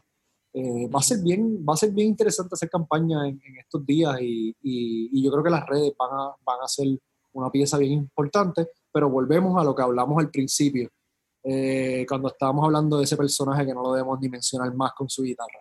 Eh, él le llega a un público, pues en las redes sociales igual, le está llegando un público. Hay unos sectores, ¿verdad? Mi abuelita, que caramba Facebook, que caramba Twitter, que Instagram. Si no salgo en televisión, eh, no estoy en nada. Y, y a esa gente hay que llegarle de otra forma. Los abuelos. mismo. Bueno, vamos No, a, ¿me mano. vas a hacer alguna pregunta que no fue sea seria? Pa- Vamos, vamos a dar- Bueno, ¿quién, quién es el peor jugador de baloncesto de, de, de allí, de tus compañeros de trabajo? ¿El peor qué? El peor jugador de el baloncesto. El peor jugador de básquet. bueno, El- ¿quién, se lleva el. ¿Quién se lleva el Fortuño Award? sí, no, no, no, no, no, no, no. Ese, ese que se quedó Sprite y se cayó de fundillo. no, no, no. mano, esa vida, Mira, cada el- vez que estoy en depresión que- lo veo. el que piensa que es mejor jugador, ¿verdad? el que cree que es un caballo, pero de verdad que es una leña, pues ya lo dije ahorita, Georgie. Eh, alto, sí, sí. ¿verdad? A él le gusta, a él le gusta mucho jugar. Él no necesariamente juega bien, pero le gusta mucho jugar. Tiene el el entusiasmo. problema- ¿no?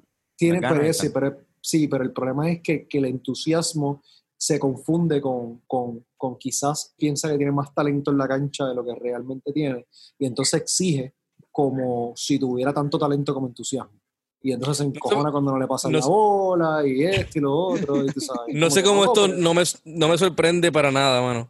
Bueno, No, sí, sí, sí, bueno, este, este- este fue el tipo que, que, que cogió una clase de boxeo y ya estaba retando a Tito Trinidad a, a un macho, o sea, pero, pero ahorita les decía que, que algo que bueno que salió del baloncesto, yo estuve en un equipo con Georgie, ya lo dije, ¿verdad? En- en- hicieron un, un torneo del Capitolio y nos pusieron a todos los legisladores juntos en el mismo equipo. Y, y bueno, pues Georgie estaba en el equipo lamentablemente.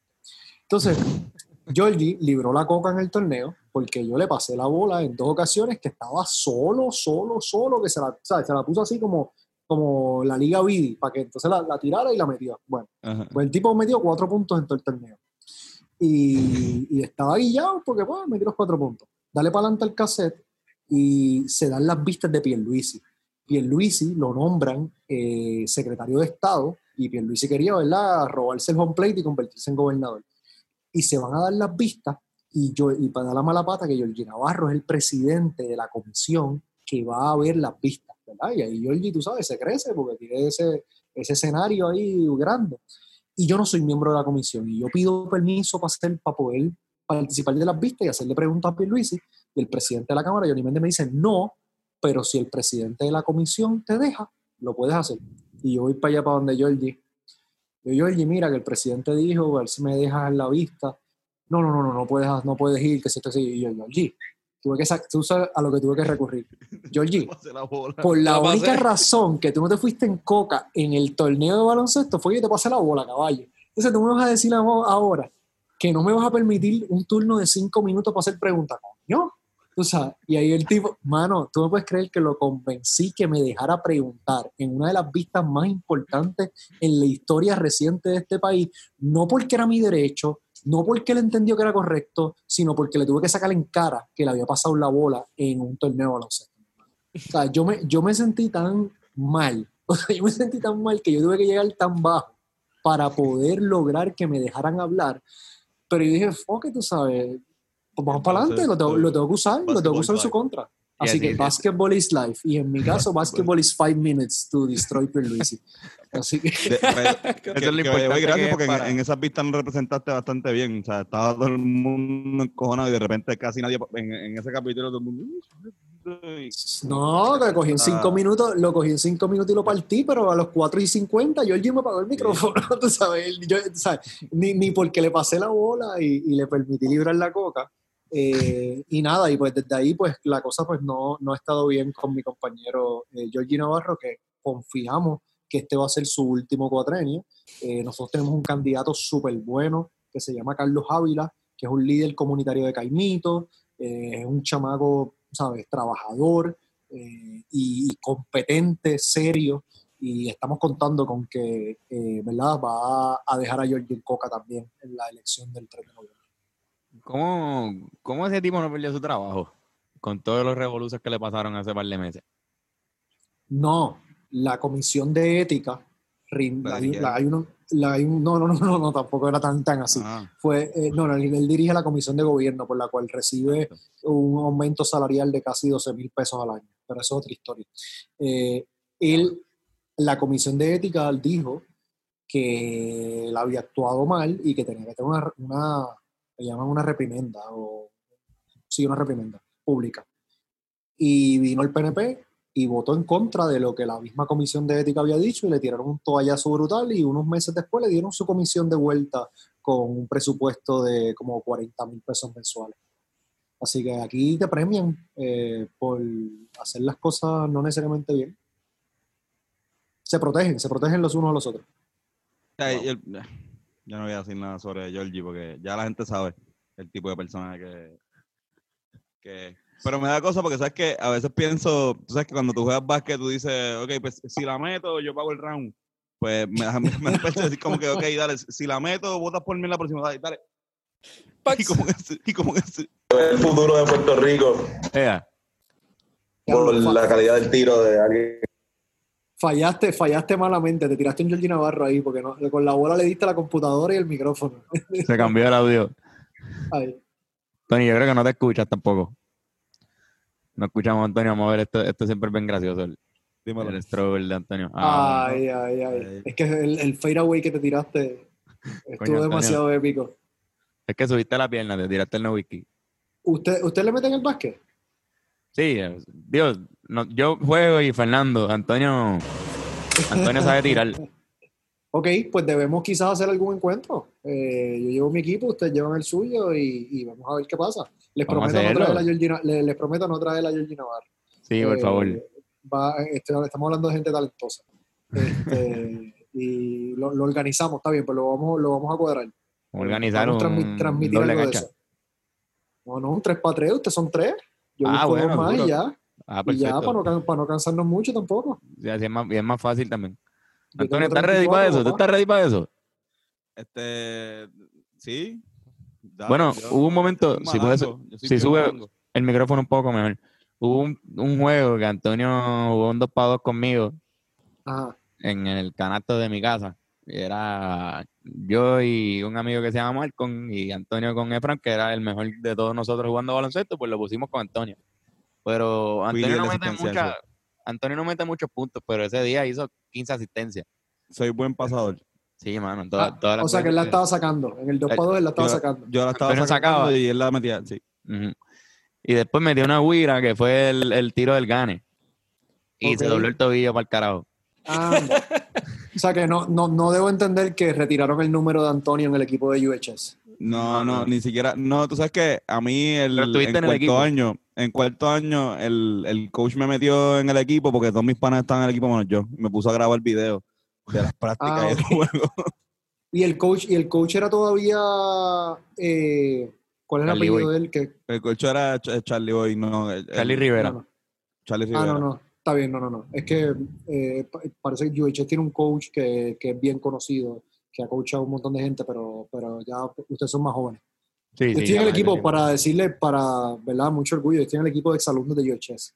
Eh, no soy parte de UHS, pero me cogieron eh, y jugamos y tenemos un equipo bueno eh, con unos cuantos músicos que están en el equipo de, de UHS y, y damos la pelea ahí.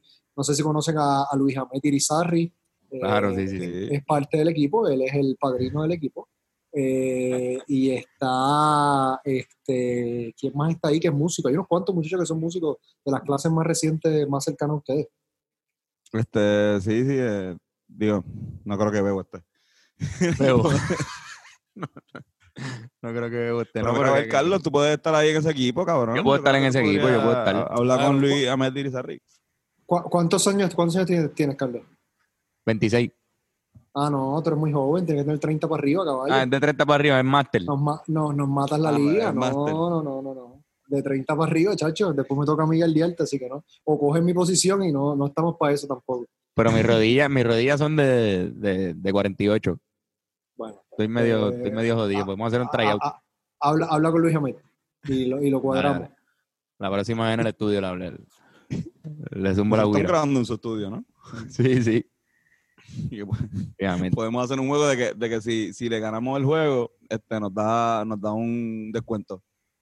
Coño, pues esa está buena, pero fíjate, yo creo que lo que podemos hacer también es que si nosotros ganamos el juego, pues ustedes tocan en el cierre de campaña, entonces. Oh, shit. Vamos a hacerlo. Wow. Estoy de acuerdo. Fernán, ¿qué Eso se es un reto. Eso es un reto fuerte. Yo estoy como, vi la, vi la Fernán dijo, Fernán dijo, para contrataciones vayan a la página losriveradestino.com. Eh, Entonces, Fernán casi se mete en el hoyo negro de la pared. Mete el brazo. me meto por allá. Espérate, espérate. Ahí. vamos, vamos a hacer ese reto. Vamos Yo a... puedo, yo puedo, dale, dale, yo puedo jugar, yo puedo jugar. Vamos. muy bien, pues lo- yo voy a cuadrar. Ya tengo, ya, si Luis Amet estás viendo esto, estás en el equipo, nos falta un jugador más que sea un poco más talentoso que Luis Amet y yo, y, y lo cuadramos. Y tenemos el es 3 para alto. 3 ya. Nos estamos metiendo Sí. ahí en un... Yo- Y, y- Yo y galeo, Antonio, ta- yo también, pero eso no quiere decir nada. Yo a Luis Ahmed. Antonio le toca saltar zapatos con Luis Ahmed. Diablo, eso va a estar cabrón. eso hay que grabarlo. Vamos a hacerlo, vamos a hacerlo. Estaría bien cabrón. confío, confío en que podemos ser victoriosos. Mira, eh, este, eh, ¿ustedes han tenido un podcast más largo que este? Sí, Tuvimos- hacho, es que Yo creo que nosotros uno de tenemos el como cuatro horas. Cuatro horas. cuatro horas, mano. Hace como un par de semanas estuvimos con Chente aquí hablando cuatro horas y con Rubén Ahmed, que es otro compañero podcastero también, Ajá. y hablamos mucha mierda y nos fuimos cuatro horas. Anda para el carajo. No, pero yo no quiero romper ese. Pero, No, pero este es de los, estamos en, en la, en la de esto, la categoría de los largos ya, hace rato, porque casi siempre duran una hora. Si pasan, pues, pues ya nos pasamos. ¿Y tú crees que alguien vaya a escuchar esto? ¿Que me Pues, quieran escuchar a mí hablando aquí una hora y pico? hay gente, hay gente que le gusta, Es especialmente como- jóvenes. Es que es bien raro porque como estamos ahora en la cuarentena, que hay más gente en la casa, pues sí. Nos han escrito que no les molesta tanto que sea largo, pero ya como después de, una hora y media ya creo que uno está botando un poquito el, el contenido Ok. porque se, se, se salen. Muy bien, pues esperemos que se Entonces- queden los que, los, que se, los que se hayan quedado hasta aquí, gracias por, por su mano, son los paciencia. duros. y- Son los duros. Espero que haya servido de mucho este encuentro y que vayan al 3x3 que vayamos a tener. Lo vamos a estar transmitiendo eh, por todas las plataformas eh, y va a haber también eh, boletos a la venta para los que quieran eh, contribuir y ver físicamente ¿verdad? Eh, lo que allí va a ocurrir. ¿En dónde podemos. Hay que sacar una canchita también bien chévere. No, una cancha que sea ocho y medio, tú sabes, el canasto, para poder Pa- pa- ay, en esa. Fernando es de Morfray, ¿verdad? Tú eres... No, yo soy no. Ah, pero en noche. ¿Tú Yo en Molfray? Yo jugué Yo dos años llegué- en Morfray. Yo llegué a jugar en Molfray también, ¿De verdad? seguro, y en llegué, a ser, y llegué a ser el centro de, de, de mi equipo de Molfray, porque la jugué con la edad alta. Yo tuve ¿En, que, en yo, qué liga tú jugabas? Yo jugué en Smallfry, jugué en Torrimal, en los halcones de Torrimal. Torrimal. y, Nosotros éramos y- ingenieros. Ingeniero. Ah, pero ingeniero Ingeniero. era nuestro hijo. Eh, Oh, Eres. será ese año. de- bueno, en la, en edad, en la edad que yo estaba. eh, eh, Ahí mismo pero- podemos jugar, yo creo. En Torrimal. ¿En dónde? En ingeniero. No, ingeniero, Podemos- ingeniero. es Ah, ingeniero. conseguir- Podemos conseguir esa canchita ya. Sí, sí, pero yo llegué, esa es la mejor liga, 5-1, eh, 8 y medio, todo el mundo jugando era guard y uno se curaba una cantidad y si, no sé si llegaste a ir a Estados Unidos a jugar. No, no, no. Papi, nosotros, el, el año de nosotros éramos horribles, Los pero peores, malos, con cojones. Nosotros odiamos porque llega un momento donde estábamos al final, cabrón. De verdad que y cogíamos el nombre ingeniero y lo cambiábamos para por joder, cabrón, porque en verdad. Pero en verdad ese Y año no fue confundían tan al bueno. tipo. Confundían al tipo. la- ah, Pero cabrón, pero la gente de Bucap la ponían a. O sea, los, los estira, los- no los estiraban, los, le- les ponían la. Dejaban de comer por un par de días. Una Sí, pendeja sí, así. sí. Y después Sí, así era, y se- así era.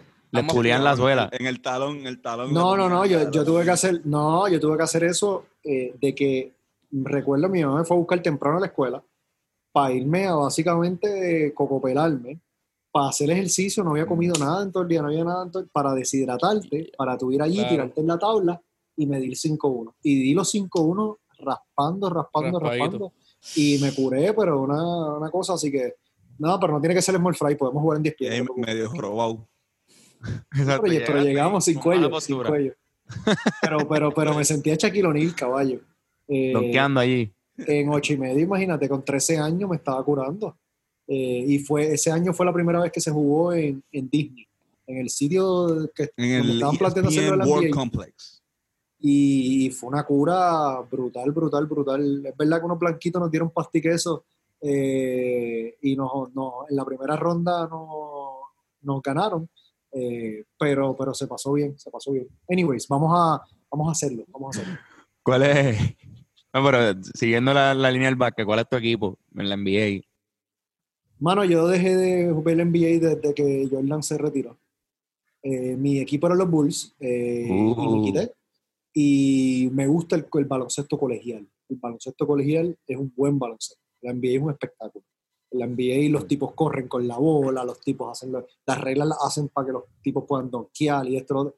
Eso no es básquet. El básquet, de como yo lo veo, ¿verdad? Es el fu- fundamento. Técnico, y- claro, sí, sí. y, y la NCAA es, y mi equipo es los Gators de Florida. Ese es mi equipo siempre. Uh, no, no importa Bennett, cuándo, los Gators.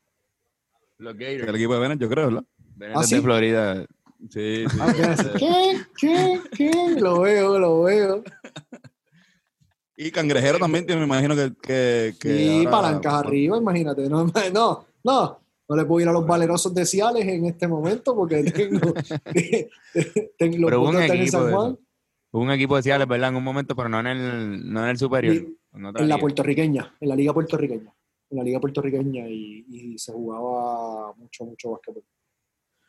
Y cuando juegan béisbol, ¿eres de los senadores o de los cangrejeros? Cangrejero también, caballo, cangrejero. Y eso me cuesta votos también porque hay, hay senadores también ahí, así que no. Pero cangrejero, ¿qué pasó? ¿Hay senadores? No, no, Antonio, Yo- Antonio yo- es gigante. Yo soy, yo soy gigante de Carolina porque cuando. Yo soy de San Juan, pero cuando Ajá. yo empezaba el béisbol no estaban los cangrejeros por. eh, gracias al señor Jorge Santini. este.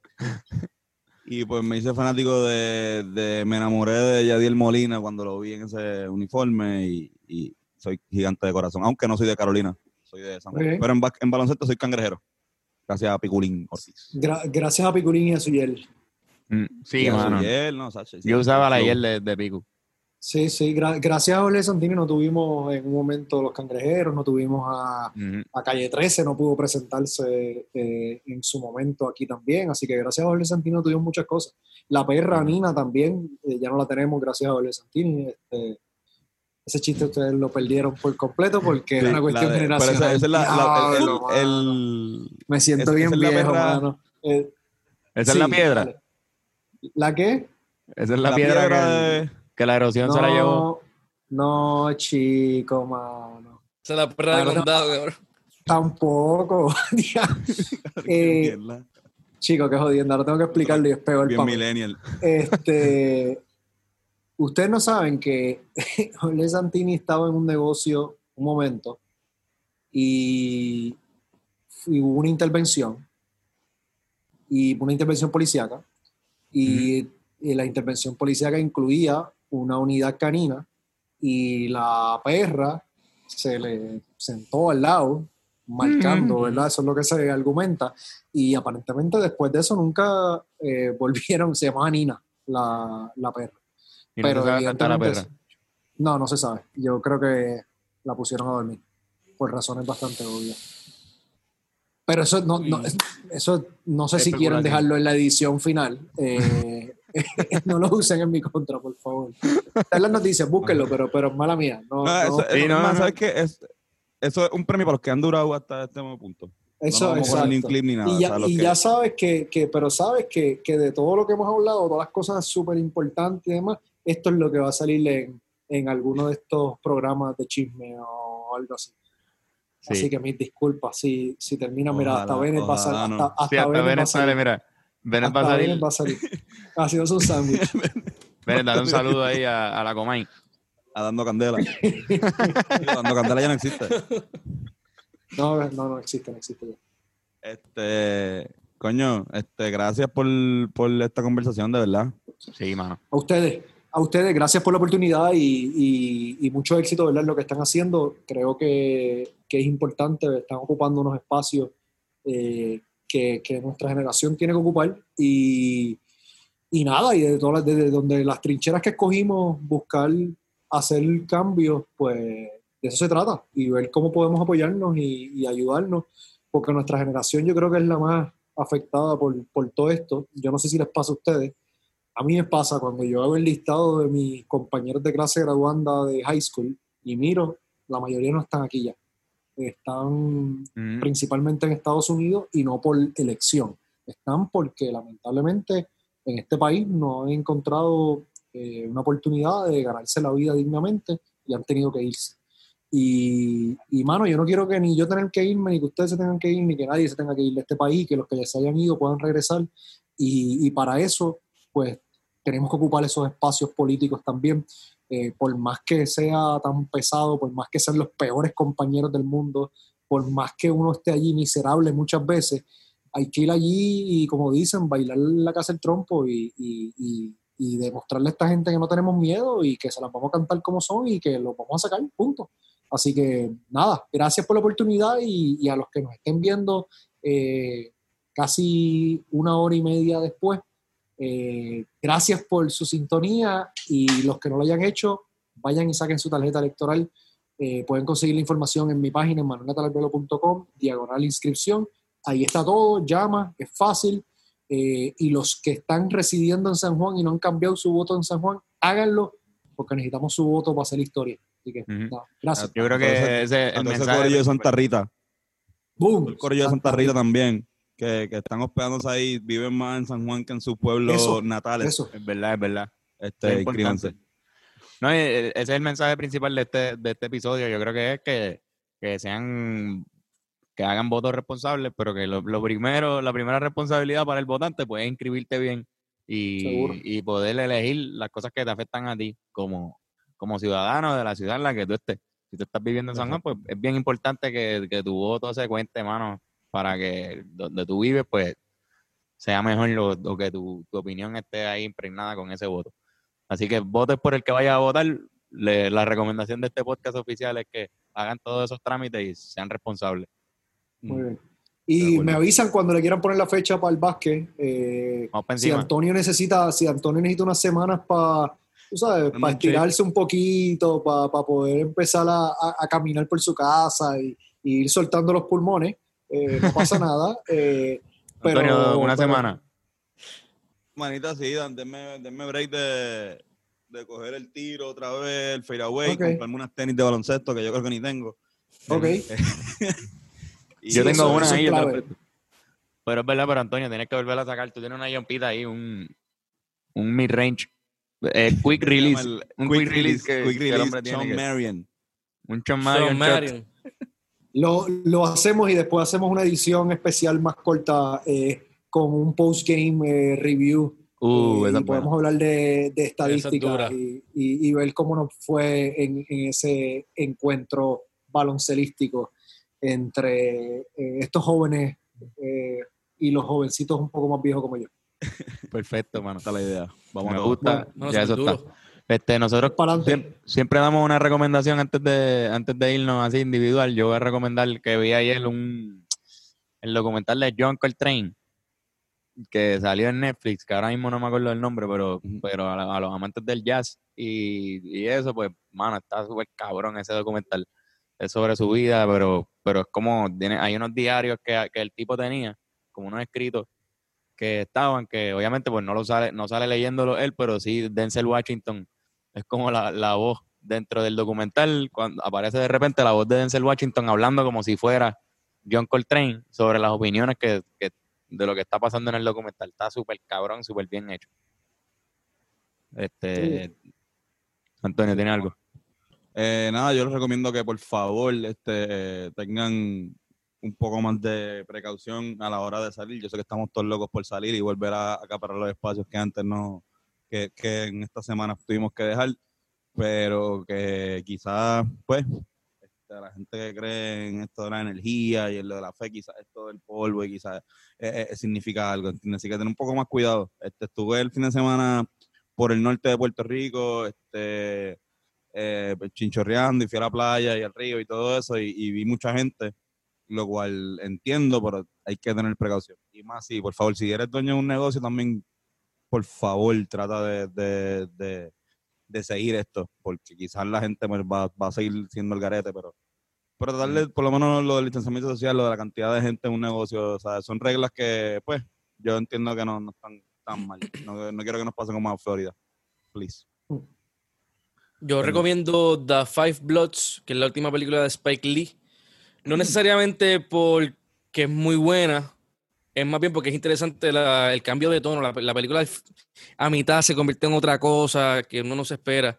Lo recomiendo por eso, está bien interesante. Así que chequen The Five Bloods. Y salió en- ahora, esa, canción, esa película salió hace como una semana, ¿no? Sí, hace poquito, hace poquito. Pero está bien interesante, mano.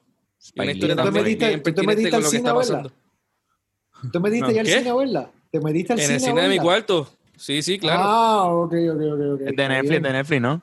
Ah, es de Netflix. Ne- Sí, sí, está en Sí. Netflix, está en Netflix. Ah, qué coño, qué jíbaro soy. Discúlpame. No. Pero, pero fíjate, algo que sí puedo mencionar es que es bien pertinente con lo que está pasando con Black Lives Matter ahora mismo. Es, es increíble el timing de esta película, de verdad. Así que lo recomiendo. Mira, y Manuel, ¿qué, qué tú qué? Mano, ¿Visto algo pues. Recientemente? Puede ser un eh, disco, pues. No, traté, traté, tra- este fin de semana, no sé si, si, si vieron que HBO estaba eh, dando gratis acceso a varias películas y shows en los cuales los protagonistas fueran afroamericanos. Eh, y empecé a ver Watchmen. Eh, no lo había visto y lo que vi fueron cuatro o cinco episodios. Se acababa el tiempo gratis para verlo ayer a la medianoche y no me dio tiempo de verlo completo, así que no puedo terminar de, de recomendarla, pero me pareció, me pareció interesante. Lo que iba a recomendar es que estén pendientes que estos últimos tres días, de aquí al 25, el jueves, son los últimos tres días de aprobación de medidas en la legislatura. Y usualmente en estos últimos tres días es que se aprueban un montón de cosas de cantazo y, y, la gente no sabe qué caramba se está aprobando. Así que mi recomendación es que usted esté pendiente a las noticias y demás, porque pueden haber cosas bien malas para el país o controversiales que se estén aprobando a última hora y que usted simplemente no se vaya a enterar. Así que nada, pendiente. Buenísimo. Súper de acuerdo. Bueno, pues, Corillo, esto fue todo por esta semana. Un episodio muy cabrón, muy cabrona, muy cabrona la conversación. Así que gracias, Manuel, por estar aquí con nosotros. Gracias a ustedes. Y para el resto de las personas, puede ser hasta la próxima. La próxima semana. Gracias, Corillo. Besitos.